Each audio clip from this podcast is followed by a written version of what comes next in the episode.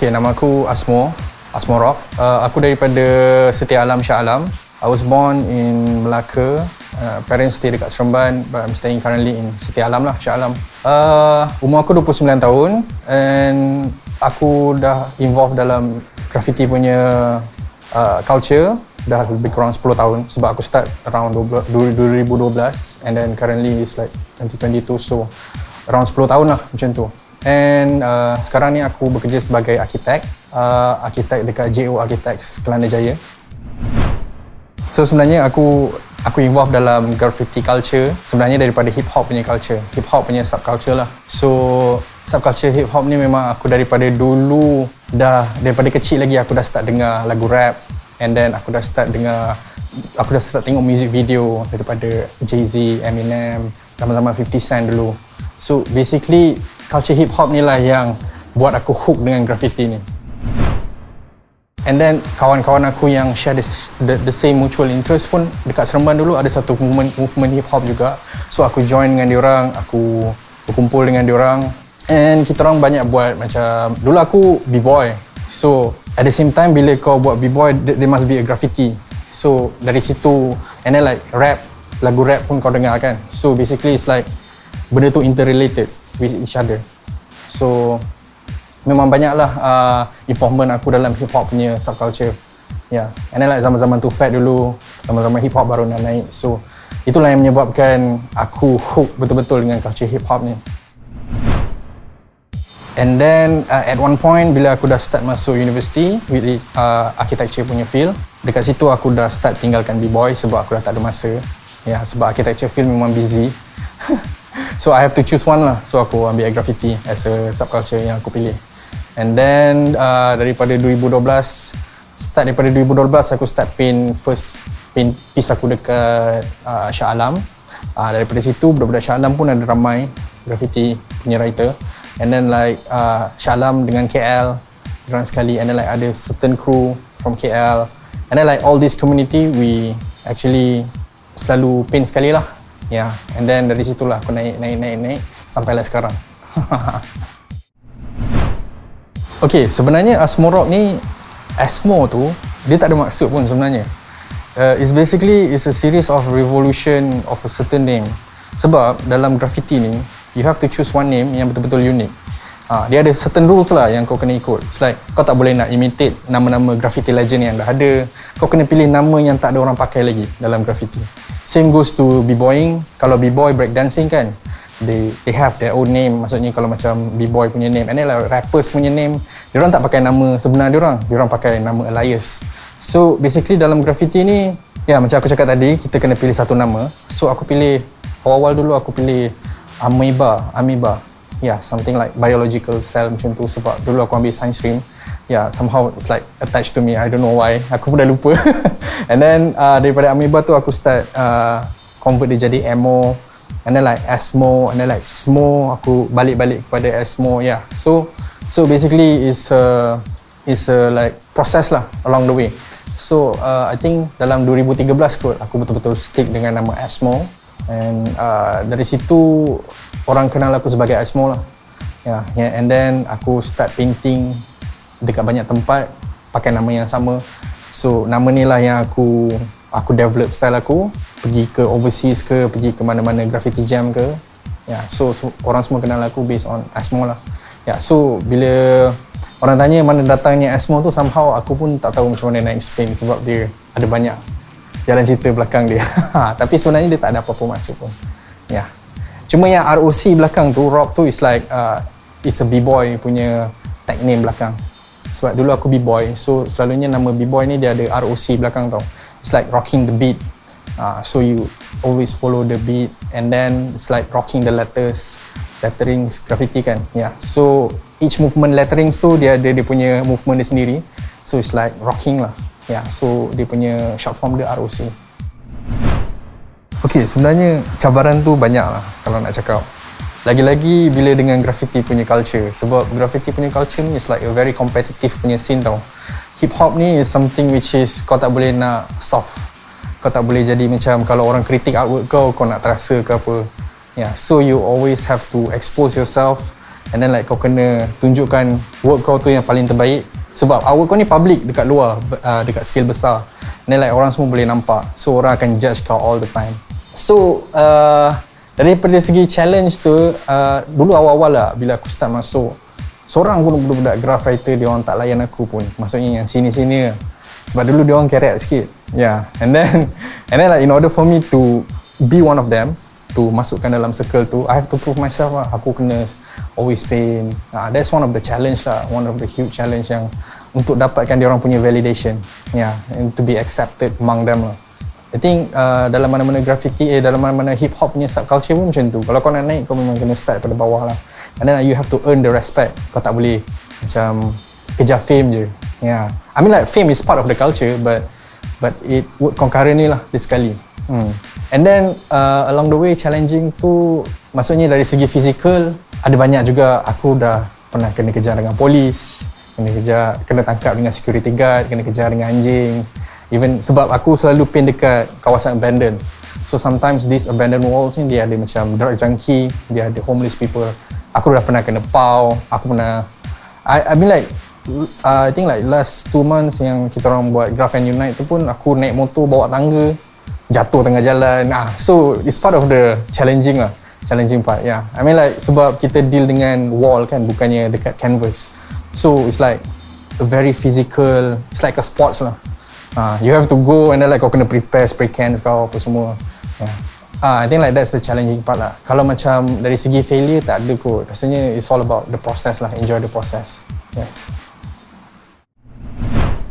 Kejayaan lah. Kejayaan tu uh, sebenarnya belum ada maksudnya benda tu tak pernah cukup uh, kejap, tapi ya yeah, one of the one of the achievement yang pernah aku dapat is like mula-mula aku di-invite ke International Street Art Festival macam tu. Maksudnya aku dapat recognition daripada luar.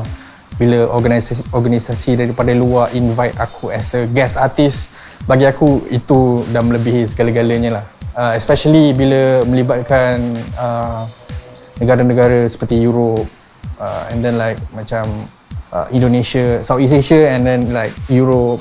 Luar yang, yang lagi jauh lagi lah macam aku rasa benda tu satu achievement yang aku dah unlock. Sebab bukan senang kita nak dapatkan recognition daripada luar kan. Ya. Yeah. so somehow it's like bila aku pin dekat sana at the same time aku bawa style Malaysia aku bawa scene Malaysia keluar sekali. So I kind of like put it on the map lah.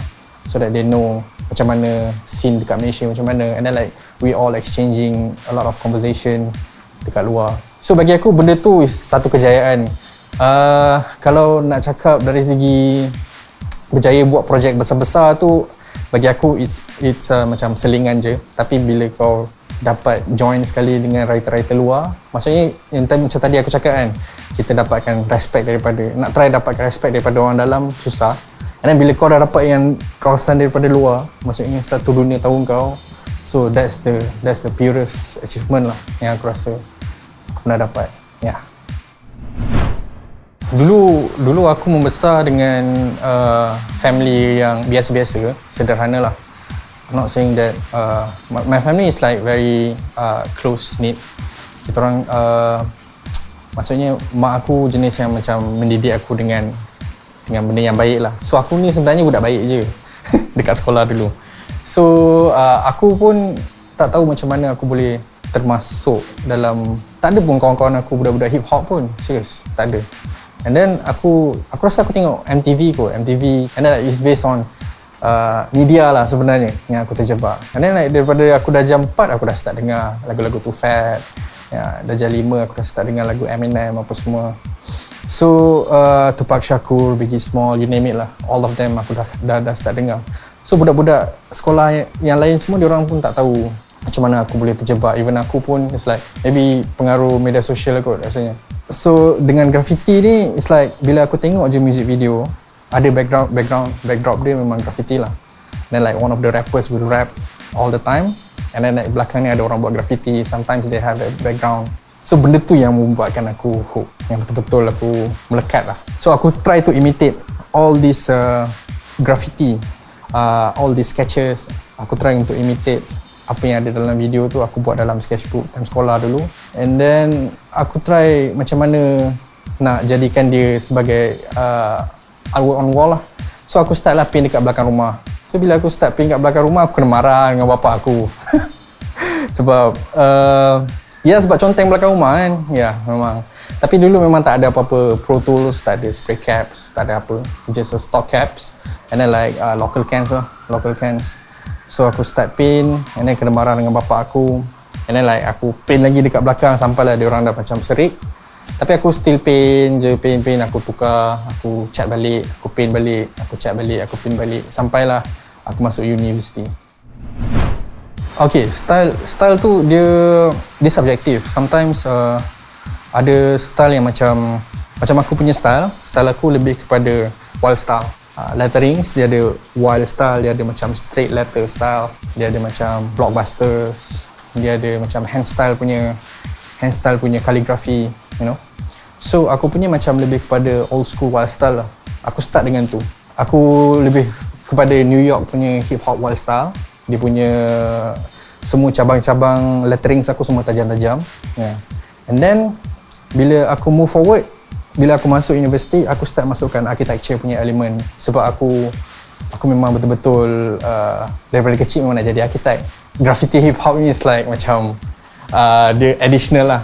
So bila aku bila aku buat artwork aku aku akan subconsciously sebenarnya aku akan apply apa yang aku belajar dekat architecture dia akan masuk dalam aku punya artwork so kalau kau tengok artwork aku ni dia lebih kepada uh, dia balance. Sometimes like dia asymmetry and then like ada language architecture dalam tu lah. Straight lines. And then dia very intricate and details lah. Uh, sebab aku memang tekankan benda-benda tu dalam artwork aku. Sebab aku belajar architecture aku rasa dalam 8 tahun kot. So basically architecture ni dah ada dalam diri aku and at the same time graffiti as well. So why not aku just gabungkan dua-dua lah. Okay, selalunya sebab aku selalu deal dengan wall yang besar kan. Uh, aku rasa yang selalu artis-artis yang top-top ni bila dia pin dekat scale yang kecil tau. Ya, yeah. so bila kita buat dekat physical wall, aku akan prepare betul-betul. Maksudnya on paper, aku akan superimpose dalam Photoshop ke ataupun aku akan sketch. And then apa yang ada dekat aku punya paper tu akan jadi dekat wall. So sometimes bila apa yang dah ada dekat dalam aku punya design tu dah ada dekat wall, itu dah siap lah. And then like at the same time kalau macam aku nak add, add on aku akan improve, ah tu aku akan improve. Sebab selalunya kalau macam yang artis canvas ni yang akan top up, top up, top up sampai besok kan. Sebab sebab uh, part of the graffiti punya game kau tak boleh lama sangat dekat wall. Sebab we have to paint fast uh, and then like it's part of the rules juga like macam kalau kau paint lambat tu macam kau tak power lah ah kau kena paint laju ah bila aku paint dekat luar aku pergi overseas apa semua masalah semua paint laju. Indonesia even Indonesia they paint really fast and then like, all the lines is very clean very intricate very detailed. So dari situ aku banyak belajar benda-benda macam tu. Graffiti is all about techniques lah. So kalau macam nak siap tu aku tahulah bila dah siap. Bila design yang aku dah ada apa yang ada dalam kepala otak aku dah ada dekat wall ah tu dah siap lah. Ya. Yeah. uh, aku rasa graffiti untuk budak-budak baru lah yang baru nak start graffiti kan. Uh, dulu aku start without without any macam vision untuk berjaya pun. Maksud aku berjaya dari segi nak jadikan graffiti sebagai career ke tak tak ada langsung. No memang tak ada. Memang tak ada macam aku nak dapatkan duit daripada graffiti ni tak pernah lah. Maksudnya aku start buat commission work aku rasa 3-5 tahun lepas aku buat graffiti so basically graffiti ni is all about like hip hop punya culture yang kompetitif untuk kau dapatkan respect daripada daripada writer-writer yang lain. Ya. Yeah. and then like graffiti ni something yang kita orang je yang faham. Kalau macam fine artist ke ataupun muralist artist ke dia orang tak boleh nak judge. Susah lah nak judge sebab they are not in the same group. The the terms and vocabulary that we are using is the whole different thing. Uh, and then kita orang ada macam sebab most of the things that we do is illegal kan. So somehow bila kau nampak buruk dekat wall tu tapi pada mata aku power sebab dia buat dalam fast pace laju. Ha, dia orang boleh siapkan dalam masa think 5 minutes. Ha. so benda tu subjektif. Uh, serta-serta orang memang tak faham. And then kalau macam dari segi subjektif uh, itu aku cakap dia kena belajar knowledge tu. Maksudnya kalau siapa yang nak start tu kau tak boleh nak kejar duit. Maksudnya dari segi commission work ke nak buat graffiti ni sebab nak dapatkan followers ke tak you have to do it for the culture first